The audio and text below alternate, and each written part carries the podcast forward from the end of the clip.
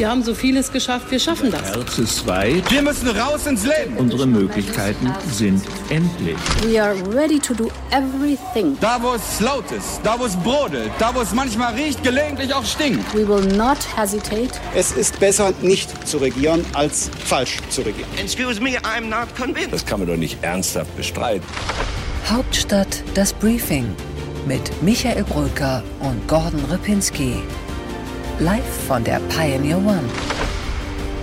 Einen wunderschönen guten Tag. Es ist Freitag, der 6. August und endlich findet sich in diesem Podcaststudio wieder zusammen, was doch zusammengehört. Mein Name ist Michael Bröker.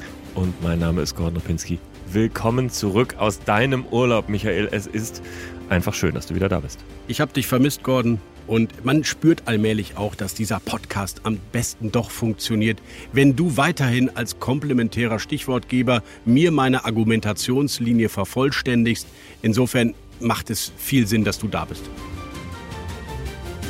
Danke, Michael. Das ist einfach so nett und charmant, dass ich eigentlich fast sagen würde, vielleicht äh, gehst du wieder in den Urlaub zurück. Aber nein, ich äh, freue mich und äh, die Wahrheit ist ja, dass wir am Anfang wahrscheinlich beide dachten, der andere ist nur ein störendes Element, aber jetzt wissen wir, wir brauchen die andere Person irgendwie. Ne? Dann sag doch mal ein Stichwort, was dich gerade umtreibt.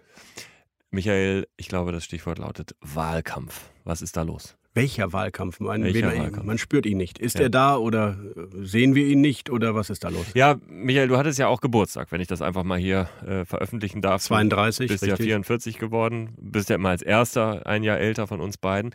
Und äh, wir sind also ein bisschen, wir sind eigentlich jetzt mittlerweile in dem Alter, in dem man sagen kann, früher war alles besser, oder? Sie mit Ihren Rundumhieben hier, mit denen Sie allmählich einen Kahlschlag erzielen. Manchmal habe ich ja wirklich also ernste Sorge über Ihren Zustand. Sie müssen sich nicht wundern. Ich war immer einer, der auf grobe Keile auch grob zurückkeilt. Das ist die Vorstellung einer anderen Republik. Rot-Grün. Und wir wollen die schwarz-rot-goldene Republik und keine rot-grüne Republik. Das ist doch die klare Entscheidung, die wir haben. Mutter Kriegerwitwe, die fünf Kinder durchbringen musste. Ich habe daraus gelernt, dass ein Land, das darauf verzichtet, allen am Staat eine gleiche Chance zu geben, kein gutes Land ist. Ja, das waren wirklich akzentuierte, profilierte Aussagen von den Wahlkämpfern. Es war auch schon in den früheren Jahren irgendwie akzentuierter und schärfer, kontroverser als das, was wir hier heute erleben, oder? Ja, und ich frage mich, woran das liegt. Also äh, Spötter sagen ja, der Wahlkampf kann immer nur so gut sein wie die Kandidatinnen und Kandidaten, die darin antreten. Aber ich glaube, es ist ein bisschen mehr als das. Es ist die öffentliche Debatte, die eigenartige Kurven nimmt. Und manchmal hat man fast das Gefühl, weder die Medien noch die Politik haben sich eigentlich so richtig darauf eingestellt, was so an eigenen Debatten im äh, Netz zum Beispiel geschieht, in den sozialen Medien. Und am Ende ist irgendwie ein Ergebnis da, was weder die Politik noch die Öffentlichkeit so richtig zufriedenstellt. Ja, wir haben über getunte Lebensläufe diskutiert, wir haben über die falschen Lacher von Armin Laschet diskutiert, viel Persönliches, viele Gesten, wenig Inhaltliches. Liegt es daran, dass wir so Twitterhörig sind, wo diese ganzen Debatten sehr schnell hochgejatzt werden, aber am Ende doch nur einen ganz minimalen Promilleanteil der deutschen Bevölkerung wirklich interessieren? Oder sind es tatsächlich im Moment die Debatten? Ich glaube, es gibt schon so eine Art äh, Fetisch-Bundestagswahlkampf, wenn bestimmte Stichpunkte fallen. Also das Thema Plagiat zum Beispiel halte ich ja tatsächlich seit Wochen für, für überbewertet. Äh, auch die Art und Weise, wie darüber berichtet wird. Auch, dass ein Stefan Weber, der sicherlich ein anerkannter Professor in seinem Gebiet ist, auf einmal als eine Instanz dargestellt wird, die einen Armin Laschet jetzt zuletzt entlastet. So wurde das tatsächlich zum Beispiel sogar im Deutschlandfunk zitiert. Das ist mir einfach eine Nummer zu groß. Das ist ein Professor, der hat ein Fachgebiet und dann sagt er dazu was. Aber das wird so dargestellt, als hätte das Bundesverfassungsgericht irgendetwas geurteilt. Also ich muss zu seiner Ehrenrettung sagen, er hat sich immerhin sehr früh mit seinem Blog für wissenschaftliche Redlichkeit diesem Thema gewidmet. Für mich ist der Kern eigentlich eine Stufe dahinter. Warum schreiben Politiker überhaupt Bücher?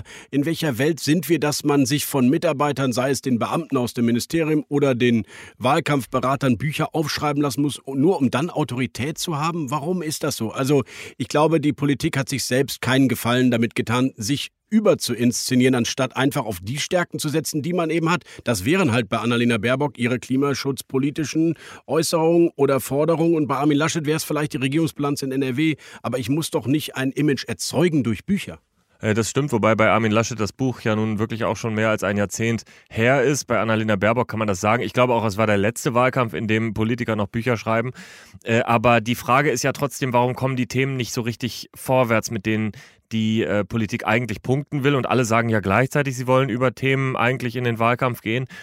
Bei Annalena Baerbock finde ich schon für eine Herausforderin, und das ist sie nun mal, auch wenn alle drei neu antreten, ist sie mir zu vorsichtig. Äh, jetzt erholt sie sich langsam wieder so ein bisschen, aber das war ja so eine Schockstarre. Und ich habe das Gefühl, auch wenn ich zurückgucke auf die Wahlkämpfe Per Steinbrück und Martin Schulz, die haben eine ähnliche Erfahrung gemacht. Und ich glaube, die sind alle, oder weiß es teilweise sogar auch, die sind alle nach dem Wahldatum dann äh, quasi aufgewacht in der Realität und haben gesagt, ach, hätte ich es doch mal my way gemacht. Und das finde ich irgendwie schade, dass, dass es diesen Mut nicht im Wahlkampf gibt, sondern erst danach. Äh, und das würde ich mir einfach wünschen, dass sich das wieder ändert. Gordon, ich finde das eine gute These. Die gilt aber auch für Armin Laschet. Ich erinnere mich eben an Martin Schulz, der damals gesagt hat, hätte ich doch mein Urthema Europa nach vorne gestellt. Das könnte Armin Laschet übrigens auch. Armin Laschet könnte natürlich auch als ehemaliger Europaparlamentarier sagen, okay, ich, bei Europa bin ich klar, das mache ich zu meinem Thema, macht er nicht. Und Annalena Baerbock, da hast du völlig recht, müsste eigentlich auch die Flutkatastrophe radikal für ihre politischen Positionen ihrer Partei nutzen. Traut sie sich nicht, weil eben doch so viele Fehler passiert sind. Insofern ist es Hasenfüßigkeit gepaart mit, ja, was eigentlich? Bei Armin Laschet kommt es mir teilweise so vor, äh, als ob er einfach so vorsichtig ist, weil er seinen Vorsprung ins Ziel bringen will, als ob der äh, im Fußballspiel gedacht in der 58. Minute 1-0 vorne liegt und jetzt ein paar Verteidiger einwechselt. Das kann vielleicht auch so funktionieren. Auf der anderen Seite frage ich mich bei den thematischen Unterschieden, die es gibt, wenn die nach vorne gestellt werden sollen, wie das die Grünen und auch Armin Laschet fordert, ja bitte, dann, dann legt doch los. Es gibt doch Unterschiede, zum Beispiel in der Steuerpolitik. Grundsätzlich unterschiedliche Ansätze, ob man zum Beispiel Beispiel äh, mit einer tendenziell höheren Steuerbelastung mehr staatliche Finanzierung möglich machen will im Bildungsbereich, Infrastrukturbereich und so. So wollen es die Grünen, so will es die SPD. Oder ob man das eben nicht unbedingt will, so wie die FDP und die Union. Aber der Wahlkampf wird ja zumindest von grüner Seite und von SPD-Seite so gar nicht geführt, weil da dann auch wieder zu viel Angst vor so einer Steuererhöhungsdebatte da ist. Ich glaube, bei der Steuerpolitik hast du recht, aber es gilt auch für Klimaschutz. Armin Laschet will eine industriepolitisch orientierte Klimaschutzpolitik und Annalena Baerbock wollen genau das Gegenteil. Eine Klimaschutz, die sich auch auch an industriepolitischen oder wirtschaftspolitischen Maßnahmen orientiert. Da gibt es wirklich Unterschiede. Übrigens, Sozialstaat, Rente gibt es auch Unterschiede in dem Programm. Deswegen meine Frage, haben wir auch versagt, indem wir nur die Twitter-Debatten nach oben befeuern und uns nicht auf die Programme konzentrieren? Oder ist das auch eben ein Problem der Parteien? Ja, Michael, was denkst du denn? Ich weiß nicht, mich würde ein Gedankenspiel interessieren, wenn die politischen Titelseiten und die politischen Seiten in den Zeitungen mal nur mit den Themen bespielt würden von Journalisten, die zwei Wochen lang nicht auf Twitter waren, ob die dann anders aussehen würden. Ja, wahrscheinlich würden sie es, aber äh, die Frage ist ja, ob das dann die Realität äh, abdeckt. Also, äh, und das ist eine Frage, die können wir alle noch nicht so richtig beantworten. Ne? Wie viel Bubble ist es, was auf Twitter passiert? Äh, oder wie viel Auswirkung hat es dann eben doch auf, äh, auf das, was außen äh, stattfindet? Denn was auf Twitter und in den anderen Medienblasen passiert, das führt ja am Ende zu Reaktionen in der Politik und damit landet es dann eigentlich dann doch überall. Wir reden gleich im Deep Dive natürlich auch über Twitter-Themen, aber auch über inhaltliche Themen und über strategische Themen. Ich glaube, wir gehen mal rüber, oder Gordon? Ja, vor allem reden wir über einen, der äh, ziemlich zu strampeln hat im Moment, nämlich über Armin Laschet, den Kanzlerkandidaten der Union, äh, dessen äh, Schlafwagenabteil, ähm, ja, wie soll man das Bild weiterführen, äh, ruckelt oder äh, halb entgleist ist. Ähm, wir sprechen darüber gleich.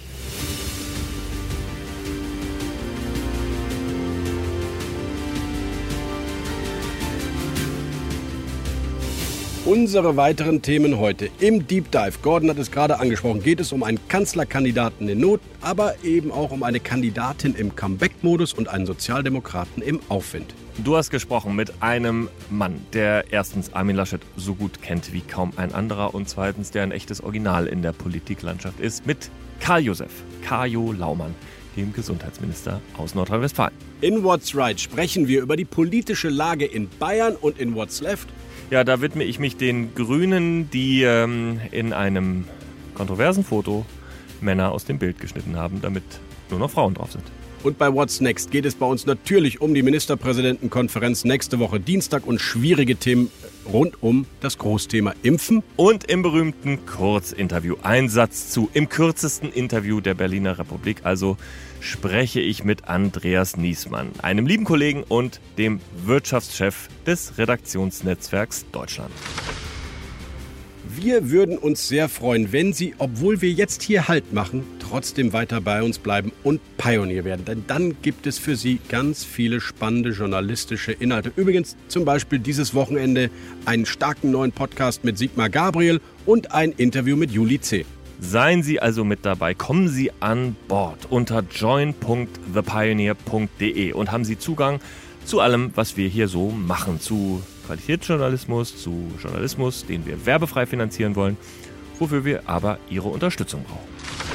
Hauptstadt das Briefing mit Michael Bröker und Gordon Ripinski. Live von der Pioneer One.